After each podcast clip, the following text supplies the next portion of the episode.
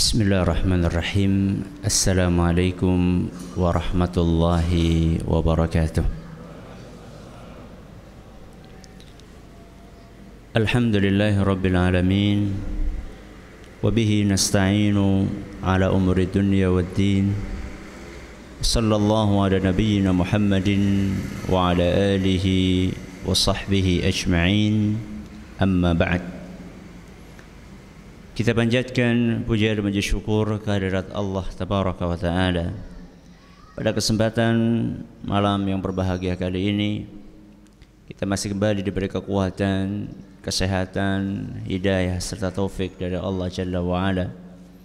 Sehingga kita bisa kembali menghadiri kajian rutin akhlak di Masjid Jenderal Sudirman di Purwokerto ini kita berharap semoga Allah tabaraka wa taala berkenan untuk melimpahkan kepada kita semuanya ilmu yang bermanfaat sehingga bisa kita amalkan sebagai bekal untuk menghadap kepada Allah Jalla wa ala.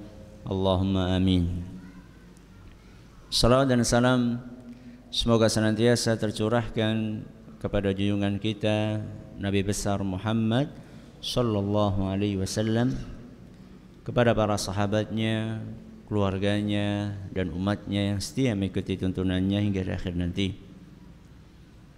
Para hadirin dan hadirat sekalian yang kami hormati dan juga segenap pendengar Radio Insani 102.2 FM di Purwokerto, Purbalingga, Cilacap, Banjarnegara dan sekitarnya serta para pemirsa Yufi TV yang semoga senantiasa dirahmati oleh Allah Azza wa Jalla.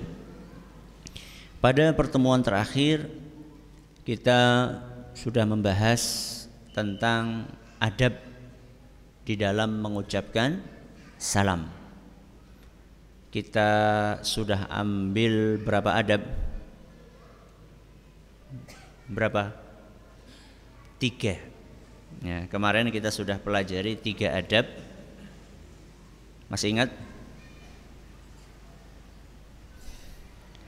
Kalau nggak nulis ya sulit. Yang nulis saja lupa, apalagi yang nggak nulis. Makanya latihan ngajinya jangan jiping. Apa jiping? Ngaji kuping. Nah, kita ini bukan seperti Imam Syafi'i. Imam Syafi'i itu dengar sekali langsung hafal. Baca sekali langsung hafal. Kita ini imam imam nopo imam masbuk. Kita ini bukan imam syafi'i. Ya, jadi nulis ya, ditulis. Yang pertama saat itu kita sampaikan adab atau etika salam yang pertama sangat dianjurkan untuk menebarkan salam. Ini yang pertama yang kedua, adabnya adalah bersegera untuk mengucapkan salam. Begitu ketemu siapa yang dahulu dialah yang lebih dekat dengan rahmatnya Allah Subhanahu wa taala. Kemudian yang ketiga, berusaha untuk menggunakan redaksi salam yang sempurna. Baik yang mengucapkan maupun yang menjawab. Dan ini kita sudah sampaikan dalil-dalilnya dari Al-Quran maupun hadis Nabi SAW dan khusus untuk yang ketiga yaitu berusaha menggunakan redaksi yang sempurna saat mengucapkan salam maupun menjawab kita akan sempurnakan pembahasannya pada kesempatan kali ini. Uh, kita sudah sampaikan bahwa di dalam surat An-Nisa ayat 86 dalam surat An-Nisa ayat 86 Allah memerintahkan kita untuk menjawab salam dengan redaksi yang lebih sempurna. Di mana Allah berfirman wa idza huyyitum bi tahiyyatin fahayyu bi ahsana minha aw rudduha. Kalau kalian disalami maka balaslah salam itu dengan yang lebih sempurna atau minimal jawablah dengan redaksi yang sama. Jadi kalau misalnya ada orang mengucapkan assalamualaikum maka sebaiknya kita tambahi jawabannya dengan Waalaikumsalam warahmatullah misalnya. Kalau misalnya ada orang yang mengucapkan Assalamualaikum warahmatullah maka kita jawab Waalaikumsalam warahmatullah wabarakatuh. Timbul pertanyaan. Apa pertanyaan itu? Kalau yang mengucapkan salam komplit. Komplit gimana Ustadz? Kalau yang salam sama kita mengucapkan Assalamualaikum warahmatullahi wabarakatuh. Gimana jawabnya? Saya tanya dulu. Pertanyaan ini muncul nggak di benak panjenengan pada pertemuan yang lalu? Muncul? Belum. Munculnya kapan? Sekarang setelah saya sebutkan. Ini ternyata sudah dibahas oleh para ulama kita. Ya. Kalau misalnya ada orang mengucapkan salam sempurna, Assalamualaikum warahmatullahi wabarakatuh. Apakah kita jawabnya juga sama? Waalaikumsalam warahmatullahi wabarakatuh. Apa boleh kita tambahi? Misalnya Waalaikumsalam warahmatullahi wabarakatuhu wa maghfiratuhu apalagi gitu tambahi gitu kan. Apakah boleh seperti itu? Menurut uh, sahabat Nabi sallallahu alaihi wasallam Ibnu Abbas ya, radhiyallahu anhuma dan juga menurut Ibnu Umar radhiyallahu anhuma menurut dua orang sahabat Nabi SAW ini sebagaimana dinukil oleh Imam Ibnu Abdul Bar menurut mereka tidak tidak perlu menurut mereka cukup kita membalas seperti ucapan tersebut jadi kalau ada orang mengucapkan salam Assalamualaikum warahmatullahi wabarakatuh Maka cukup kita menjawab apa? Waalaikumsalam warahmatullahi wabarakatuh Titik Bahkan mereka menganggap hukumnya makruh Gak suka mereka kalau kita tambahi Setelah Waalaikumsalam warahmatullahi wabarakatuh Kita tambahi redaksi lain misalnya Mereka gak suka Tentunya ketika mereka mengeluarkan fatwa seperti itu Tentunya mereka punya alasan Ya.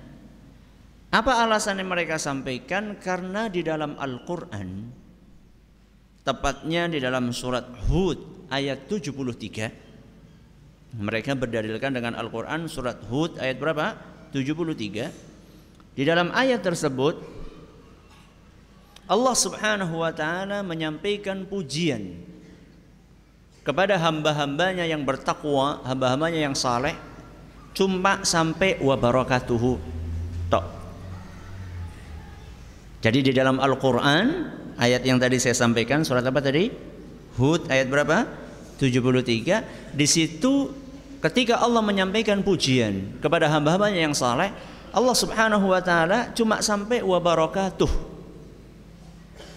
Bunyi ayatnya bagaimana? Rahmatullahi alaikum wa barakatuhu uh, rahmatullahi alaikum wa barakatuhu maaf rahmatullahi wa barakatuhu alaikum ahlal bait.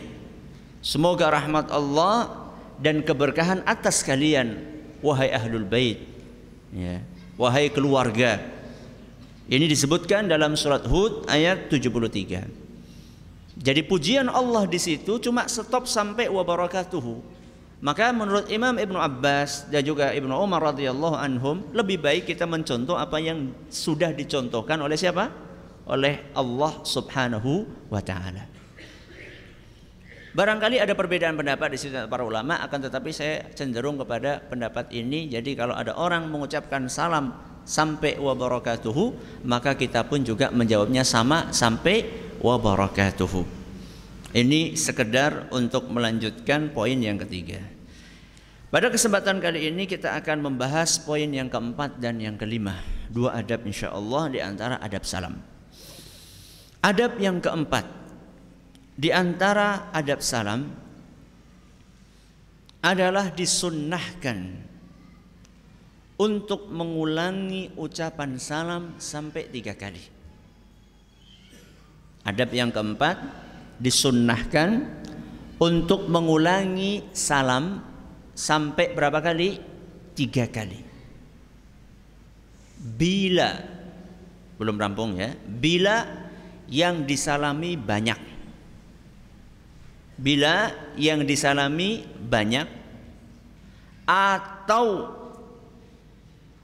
kita merasa ragu yang disalami ini dengar atau tidak. Saya ulangi.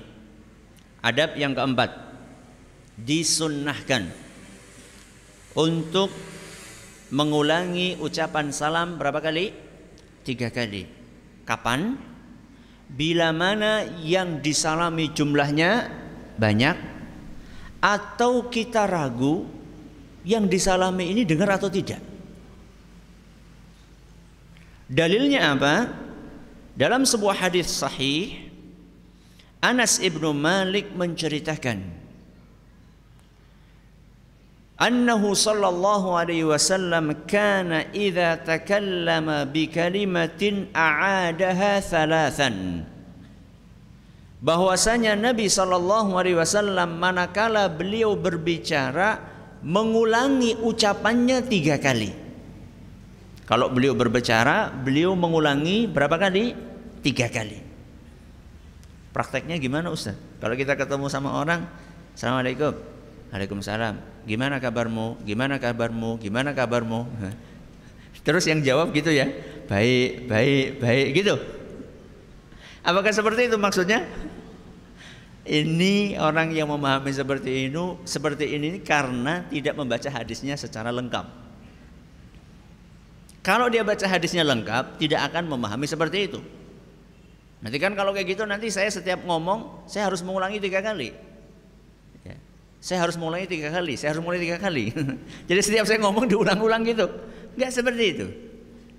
Maka uh, redaksi hadis yang tadi saya bacakan secara sempurna karena idza takallama bi kalimatin a'adaha thalathan hatta tufhama anhu bahwa Nabi SAW kalau berbicara beliau mengulangi ucapannya tiga kali supaya difahami. Jadi alasannya apa beliau mengulangi tiga kali supaya difahami. Berarti kalau sekali sudah difahami gimana? Ya sudah. Gak difahami itu contohnya gimana Ustaz? Contohnya kalau misalnya yang ngomong itu gremeng. Ya. Apa mau? Nah. Kalau misalnya sampai yang e, diajak ngomong sampai tanya apa? Apa tadi kamu ngomong? Maka seharusnya kita itu jangan menjawab tell me.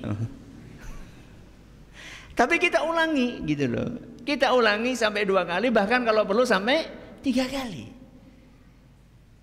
Dan ini perlu kita pahami semuanya dan perlu kita praktekkan dalam kehidupan kita sehari-hari. Bahwa kalau kita ngomong sama orang lain, Pertama milihlah ucapan yang gampang dicerna. Apalagi kalau kita berbicara dengan orang yang mungkin tingkat pemahamannya di bawah kita. Maaf ini, ya guru ngomong sama siapa?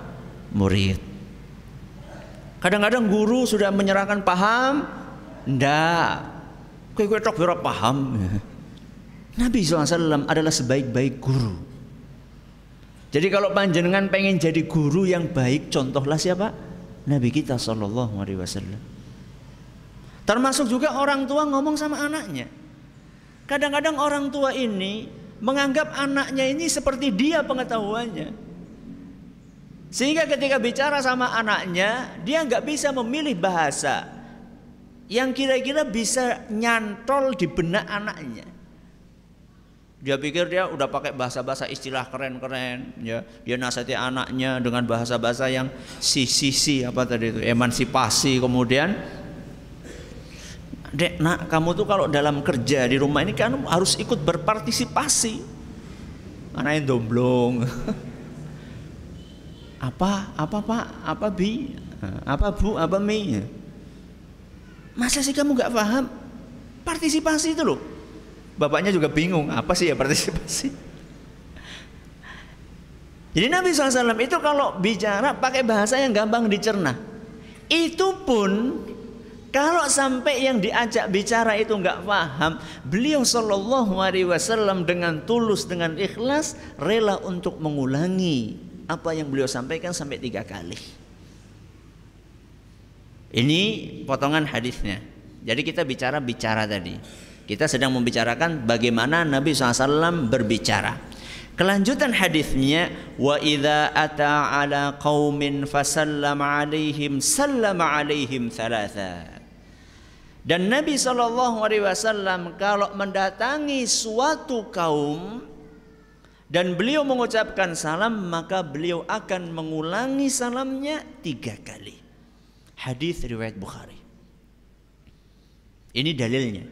Jadi Nabi SAW itu kalau salam tiga kali. Nah sekarang timbul pertanyaan, apakah setiap kita ketemu sama orang kita salam tiga kali? Ya, misalnya kayak tadi ketemu misalnya sama saya atau sama yang lainnya pas tadi baru masuk assalamualaikum apakah saya harus assalamualaikum assalamualaikum assalamualaikum? Kemudian yang jawab juga waalaikumsalam waalaikumsalam waalaikumsalam. Apakah seperti itu? Kita baca keterangan para ulama. Jadi ketika kita membaca hadis Nabi Shallallahu Alaihi Wasallam kita itu perlu memahaminya dengan keterangan para ulama. Karena para ulama itulah yang lebih memahami hadis-hadis Nabi SAW. Makanya nuwun sewu ada sebagian orang bagus beli Sahih Bukhari, beli Sahih Muslim, beli kitab-kitab hadis itu bagus. Beli Bulughul Maram, sudah beli belum? Belum juga kebangetan beli Riyadhus Shalihin bagus. Beli hadis-hadis Nabi bagus akan tetapi jangan lupa beli juga syarahnya. Syarah itu apa? Penjelasan dari hadis tersebut. Dari mana Ustaz? Dari kitab-kitab para ulama. Hampir seluruh kitab hadis yang ditulis oleh para ulama, hampir seluruhnya sudah dijabarkan oleh para ulama sesudah mereka. Soheh Bukhari saja syarahnya itu banyak sekali. Yang paling gede yang ditulis oleh Imam Ibnu Hajar Al Asqalani judulnya Fathul Bari. Sahih Bukharinya satu jilid, syarahnya 15 jilid. Piye? Yang satu jilid aja belum beli, apalagi yang 15 jilid. Nah. Jadi subhanallah ya. Jadi ketika kita baca hadis kayak tadi, kita harus dengar keterangan para ulama apa. Nabi SAW salam tiga kali. Maksudnya apa? Para ulama kita seperti Imam Nawawi rahimahullah, Imam Ibn Hajar al-Asqalani rahimahullah, mereka menjelaskan bahwa maksud dari Nabi SAW mengucapkan salam tiga kali itu satu, ketika yang disalami banyak. Dan yang salam itu memperkirakan ada sebagian dari yang disalami itu belum dengar. Belum dengar itu bisa jadi karena dia sedang delenger. Delenger itu apa sih bahasa Indonesia-nya? Apa? Meleng. Meleng bahasa Indonesia? Baru tahu saya. bahasa Betawi, bahasa Indonesia. Hah? Lagi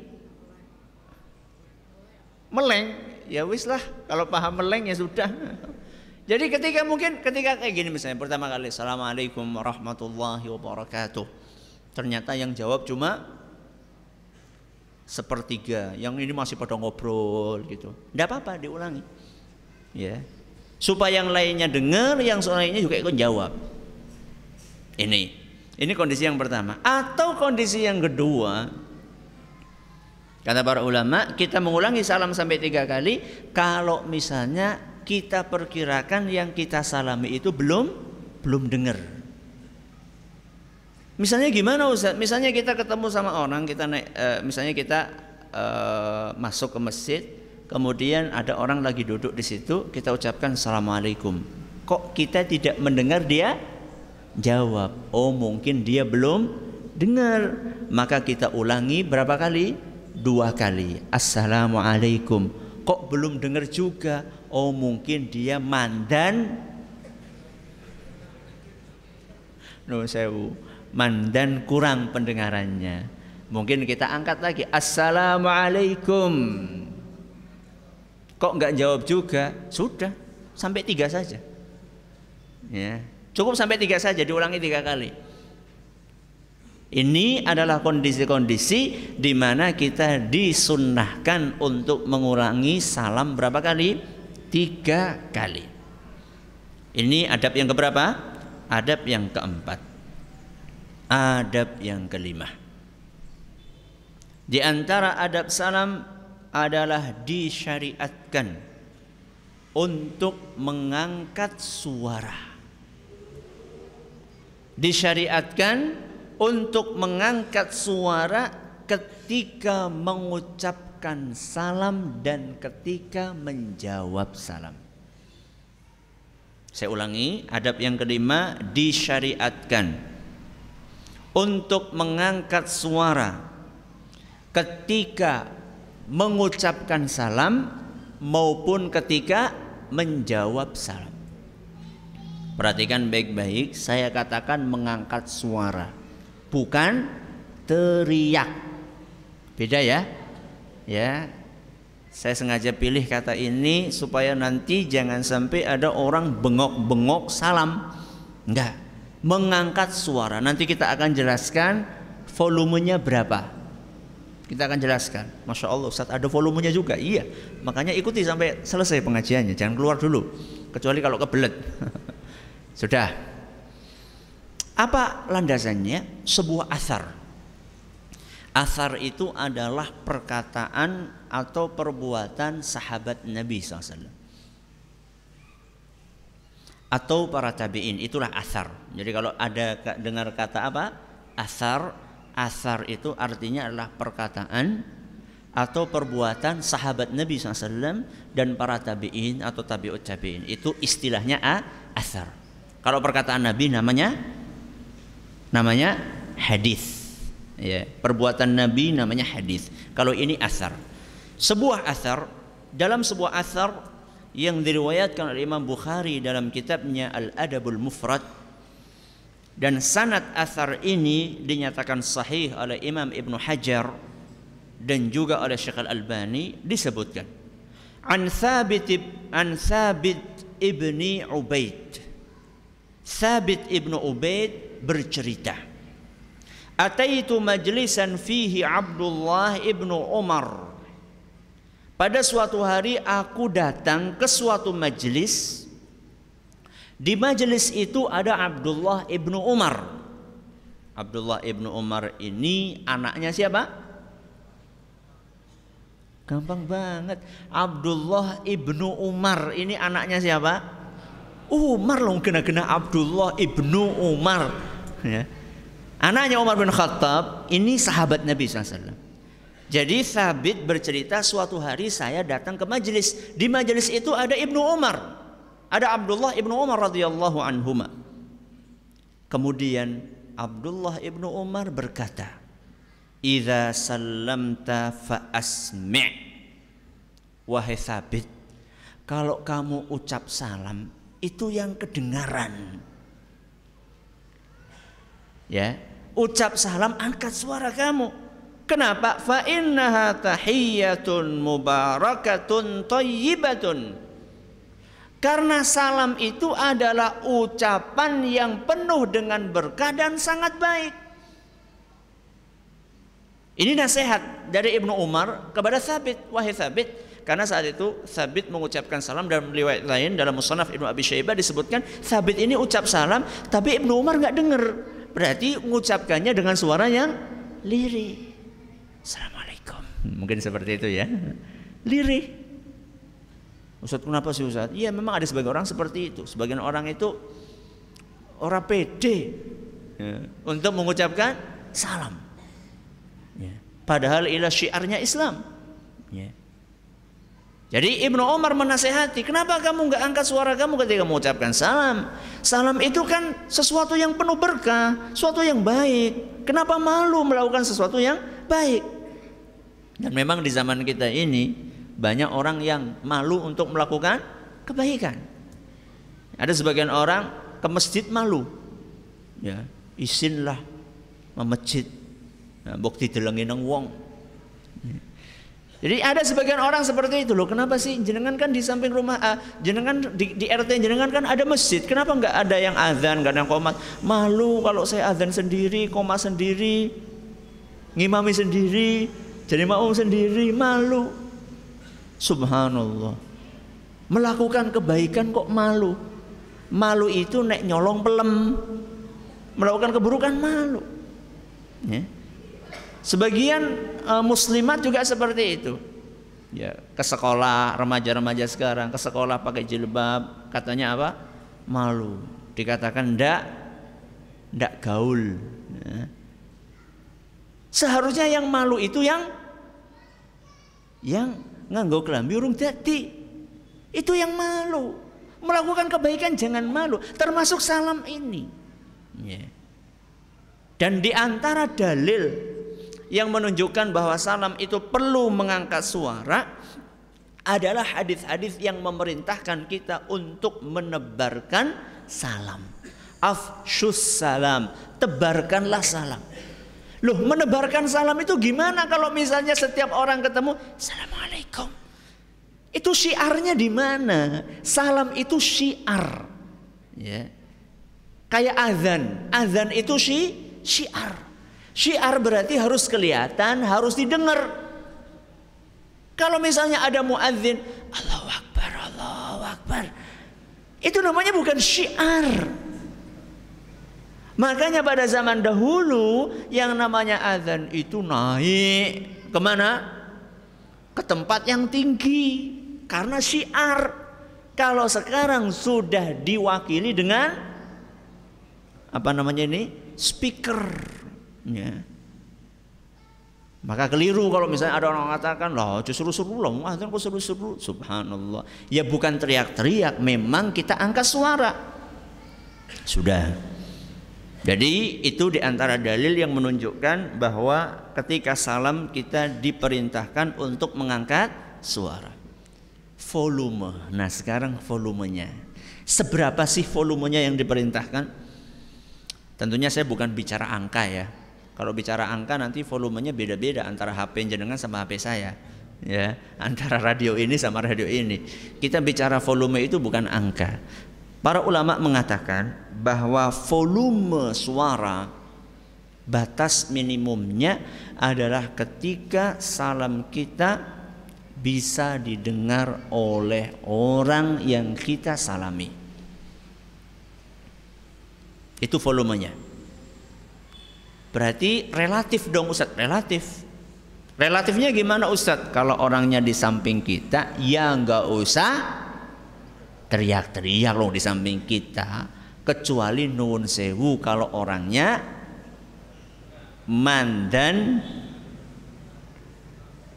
uh, nun sewu budek sih apa ya bahasa Indonesianya? Mandan agak tuli, nah, agak tuli. Itu tidak apa-apa. Berarti kalau misalnya orang di samping kita dan dia pendengarannya sehat, maka kita cukup assalamualaikum. Nah kalau orangnya jauh, ya kalau orangnya jauh masa kita assalamualaikum, yang nggak dengar assalamualaikum. Nah, jadi volumenya itu batas minimalnya bisa didengar oleh orang yang kita salami. Kalau misalnya ya tidak didengar, maka tidak wajib bagi yang disalami untuk jawab. Jadi jangan salahkan orang itu kalau dia tidak menjawab salam Anda, manakala Anda itu mengucapkan salam suaranya lirih, jangan salahkan dia. Lawang dia nggak dengar kok. Ini, ini yang mengucapkan salam, termasuk yang jawab.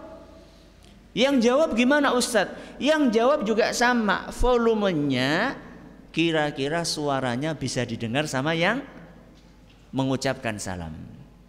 Sama kayak tadi kalau dekat Assalamualaikum kita ucapkan Waalaikumsalam. Nah kalau jauh gimana Ustadz? Waalaikumsalam. Enggak apa-apa. Keras supaya didengar sama dia. Ustadz, kalau misalnya ada orang jawab salam suaranya lirih, itu bagaimana Ustadz? Kata para ulama, kewajiban dia menjawab salam belum gugur. Berarti dosa Ustaz. Iya, menurut sebagian ulama seperti itu. Ya, jadi kalau misalnya ada orang ucap assalamualaikum, kemudian kita jawabnya waalaikumsalam. Nah, atau cuma bahkan nggak ada nggak ada suaranya, cuma uh, mulutnya cuma umik-umik, hmm, mulutnya cuma bergerak saja, maka kata para ulama belum gugur kewajiban dia untuk menjawab salam sampai dia menjawab dengan volume suara yang bisa didengar oleh orang yang mengucapkan salam ini. Dan sengaja kita agak panjangkan hal ini karena maaf tidak sedikit orang-orang yang kurang memperhatikan adab ini. Sudah disalami nggak jawab-jawab, sudah disalami nggak jawab-jawab, atau ketemu sama orang salam tapi loh kamu kok ketemu nggak salam? Uwis mau salam gue sing sing genang, salam gremeng. Ya. Termasuk juga kalau nanti kita akan bahas masuk rumah juga sama seperti itu. Kadang-kadang anak kita masuk salam, loh le, kok nggak salam? Sudah. Tuh kalau salam itu ya dengan suara yang bisa kedengaran. Assalamualaikum, ya, yang jelas. Ya. Ustadz, ada pengecualian nggak Ustadz? Ada. Ya. Mengenai adab ini yaitu mengangkat salam ketika mengucapkan atau menjawab, ini ada pengecualiannya. Baik untuk mereka yang mengucapkan maupun buat mereka yang menjawab. Kita awali dulu pengecualian untuk mereka yang memulai mengucapkan salam. Tadi sudah kita bahas kalau orang mengucapkan salam disunahkan untuk mengangkat apa? Suara. Kecuali dalam satu kondisi atau dalam suatu kondisi. Kondisi apakah itu? Kondisi ketika kita mengucapkan salam kepada sekelompok orang sebagian sedang tidur. Saya ulangi. Disunahkan mengangkat suara ketika salam kecuali dalam kondisi kita mengucapkan salam kepada sekelompok orang sebagiannya sedang tidur. Kalau sebagian tidur berarti sebagian sebagian ya nggak tidur lah. Sebagian tidur berarti sebagian nggak nggak tidur. Loh kalau misalnya semuanya tidur salam sama siapa? Dan ini dipraktekkan oleh Nabi kita Muhammad sallallahu alaihi wasallam. Di dalam hadis riwayat Muslim. Di dalam hadis riwayat Muslim dari seorang sahabat Nabi yang bernama Al-Miqdad. Bernama Al-Miqdad. Jadi Al-Miqdad ini sedang bercerita dalam hadis panjang tentang bagaimana Nabi SAW memuliakan tamunya. Jadi kisahnya secara ringkas ada tiga orang datang, ya, dan mereka itu sudah lemes sekali diceritakan dalam hadis itu sampai nggak bisa ngelihat, nggak bisa dengar, saking apanya, saking lemesnya. Dan mereka bertamu ke rumah-rumah sahabat, ternyata para sahabat juga nggak punya apa-apa di rumah. Akhirnya datang ke rumahnya Nabi Shallallahu Alaihi Wasallam. Alhamdulillah di rumah Nabi itu ada tiga kambing. Jumlahnya tadi yang datang berapa? Tiga. Sama Nabi sudah peras sendiri situ susunya. Berapa perah? Minum susunya sampai kenyang. Nanti dalannya keton maning. Ya. Karena tadi ketika datang itu mereka diceritakan sudah nggak bisa ngelihat dalam arti sudah berkunang-kunang, denger aja udah nggak konsentrasi. Ya. Nah diceritakan oleh Al-Miqdad, fayaji'u minal laili fayusallimu tasliman la yuqidhu na'iman wa yusmi'ul yaqdhan. Di malam harinya ketika kami sedang istirahat, tamu-tamu itu lagi istirahat, Nabi SAW datang menjenguk kami Kemudian beliau mengucapkan salam dengan volume yang tidak membangunkan yang sedang tidur tapi bisa didengar oleh yang sedang berjaga. Yang sedang masih belum tidur juga. Lihat. Nabi SAW Ketika tahu bahwa yang disalami ini sebagian sedang tidur, sebagian belum tidur, beliau datang mengucapkan salam dengan volume yang kira-kira tidak membuat orang yang sedang tidur itu terbangun. Berarti kira-kira bagaimana salamnya? Ya nggak terlalu keras, ya nggak terlalu keras. Mungkin bisik-bisik, ya karena suasananya malam-malam, bisik-bisik pun akan terdengar. Assalamualaikum. Yang masih berjaga, yang masih terjaga, yang belum tidur bisa dengar. Sedangkan yang tidur nggak bangun. Dan ini ini disebutkan dalam hadis riwayat Muslim. Dalam hadis riwayat Muslim, hadis sahih riwayat Muslim. Dan ini subhanallah menunjukkan kepada kita betapa tingginya etika Nabi SAW. Beliau nggak ingin ganggu orang yang sedang tidur. Saya tanya, salam ibadah bukan? Ibadah bukan? Ibadah. Walaupun Nabi SAW ingin mengamalkan ibadah, tapi beliau tidak ingin ganggu orang yang sedang tidur. Bagaimana dengan orang yang ganggu tidur dengan suara kenal pot?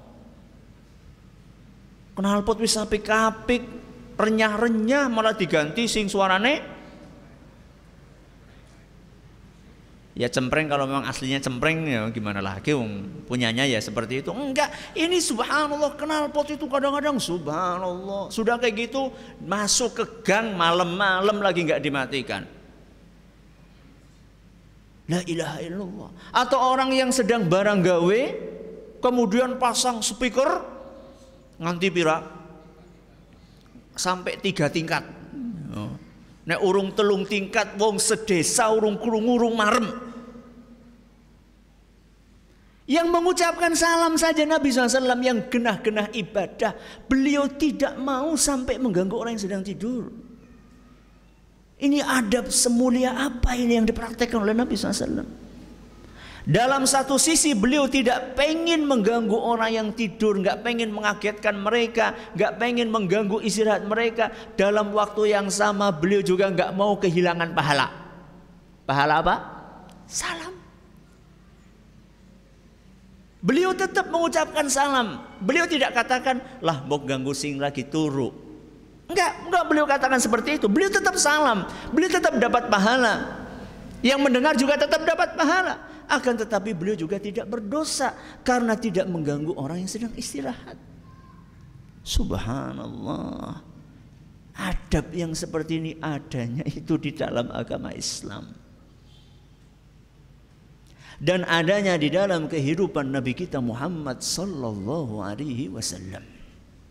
Ini pengecualian yang pertama. Jadi kalau orang mengucapkan salam disunahkan angkat suara kecuali kalau lagi mengucapkan salam kepada orang sekelompok yang sebagian sedang tidur, sebagian terjaga. Taib. Pengecualian pengecualian berikutnya bagi yang jawab salam. Tadi kita sampaikan bahwa orang yang jawab itu suaranya harus kedengaran. Ada satu kondisi yang boleh masuk waktu isya ya. Monggo. Kita lanjutkan insyaallah ba'da adzan. Kita lanjutkan. Ini pengecualian bagi si penjawab salam. Jadi tadi kita sudah katakan kalau orang jawab salam itu hendaklah dia menjawab dengan suara yang terdengar. Ada pengecualian dalam dua kondisi. Kondisi yang pertama adalah ketika kita sedang sholat. Ketika kita sedang sholat. Kalau misalnya kita sedang sholat, ada orang yang mengucapkan salam kepada kita, maka cukup bagi kita untuk menjawabnya dengan isyarat. Dengan isyarat. Isyaratnya seperti apa? Ada beberapa cara yang dicontohkan oleh Nabi SAW. Kadang dengan telapak tangan, kadang dengan jari, kadang dengan kepala. Sebagaimana disebutkan dalam kitab Aunul Ma'bud, ya, ada beberapa cara untuk isyarat menjawab salam. Saya akan bawakan salah satu contohnya dalam sebuah hadis yang diriwayatkan oleh Imam Abu Dawud dan hadis ini dinyatakan hasan sahih oleh Syekh Al-Albani. Ibnu Umar radhiyallahu anhu menuturkan, "Kharaja Rasulullah SAW ila Quba yusalli fihi." Pada suatu hari Nabi SAW pergi ke Masjid Kuba. Masjid Kuba di mana? Di Madinah. Kemudian Nabi SAW sholat di situ. Faja'athul ansaru fasallamu alaihi wa huwa yusalli. Dan ketika Nabi SAW sedang sholat, sebagian golongan ansor datang dan mengucapkan salam kepada Nabi SAW. Padahal beliau sedang apa? Sedang sholat. Maka Ibnu Umar pun penasaran.